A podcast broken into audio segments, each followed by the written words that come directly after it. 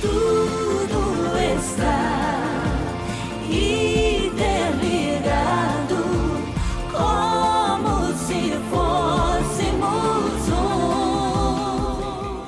um. Sejam bem-vindos a mais uma acolhida espiritual.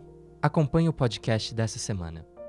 Hoje é o dia dos apóstolos, São Judas e São Simão. Simão tinha um cognome de cananeu, palavra hebraica, que significa zeloso, enquanto que Judas, um dos doze, era chamado também de Tadeu. Entre os dois, o mais venerado nas terras brasileiras é São Judas, porque pregou a boa nova do Evangelho e converteu muitos pagãos. Além disso, ele se tornou um mártir da fé cristã, isto é, morreu por amor a Jesus Cristo. A sua pregação e o seu testemunho eram tão intensos que muitos pagãos se convertiam. Ademais, são Judas é considerado pelos cristãos como o santo intercessor das causas impossíveis. Já São Simão, como todos os outros apóstolos dos primeiros tempos do cristianismo, depois de Pentecostes, percorreu caminhos pregando o evangelho. Ele também fez muitos milagres, curando enfermos e leprosos. Inclusive, uma antiga tradição diz que São Simão encontrou-se com o apóstolo São Judas Tadeu na Pérsia e desde então viajaram juntos. Assim, percorreram juntos as doze províncias do Império Persa, deixando o conhecimento histórico e religioso como foi encontrado num antigo livro da época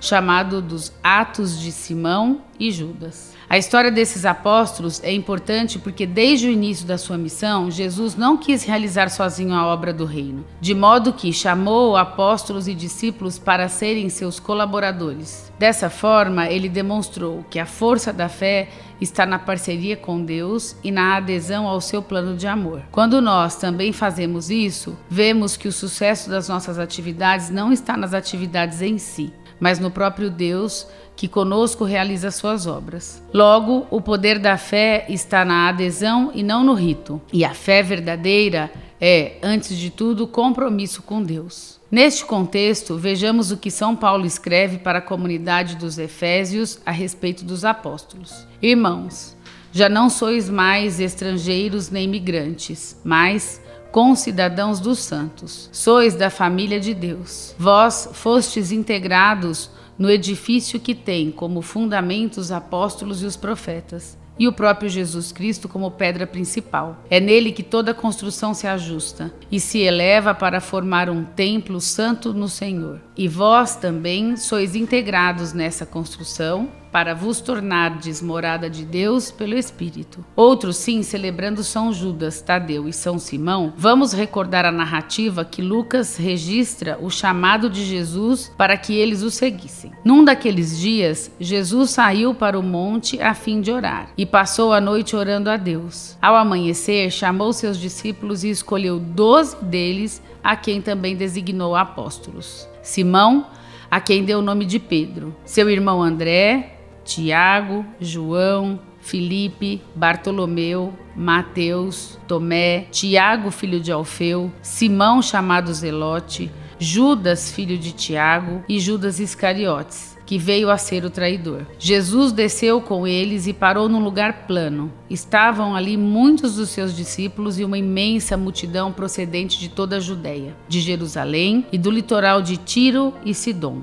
que vieram para ouvi-lo e serem curados de suas doenças. Os que eram perturbados por espíritos imundos ficaram curados, e todos procuravam tocar nele, porque dele saía poder que curava todos. No mundo não tem nada mais libertador do que ser chamado para fazer parte de algum projeto ou de alguma convivência. Imagine a alegria de receber o chamado para ser filho de Deus, receber o olhar de Deus e a expressão máxima de que efetivamente somos filhos de Deus e que Ele quer contar conosco na construção de seu reino. Isso porque Deus não precisa da gente, mas Ele quis precisar de cada um para que a nossa estadia no mundo pudesse ser melhor a partir de nossas ações e de nossa responsabilidade com tudo que nos rodeia. Agora pare e pense. Você se sente chamado por Jesus para ser uma pessoa evangelizadora que leva a boa notícia do reino? O que podemos aprender dos apóstolos São Judas e São Simão, os quais deram a vida pelo evangelho? E você é capaz de dar a sua vida por alguma causa?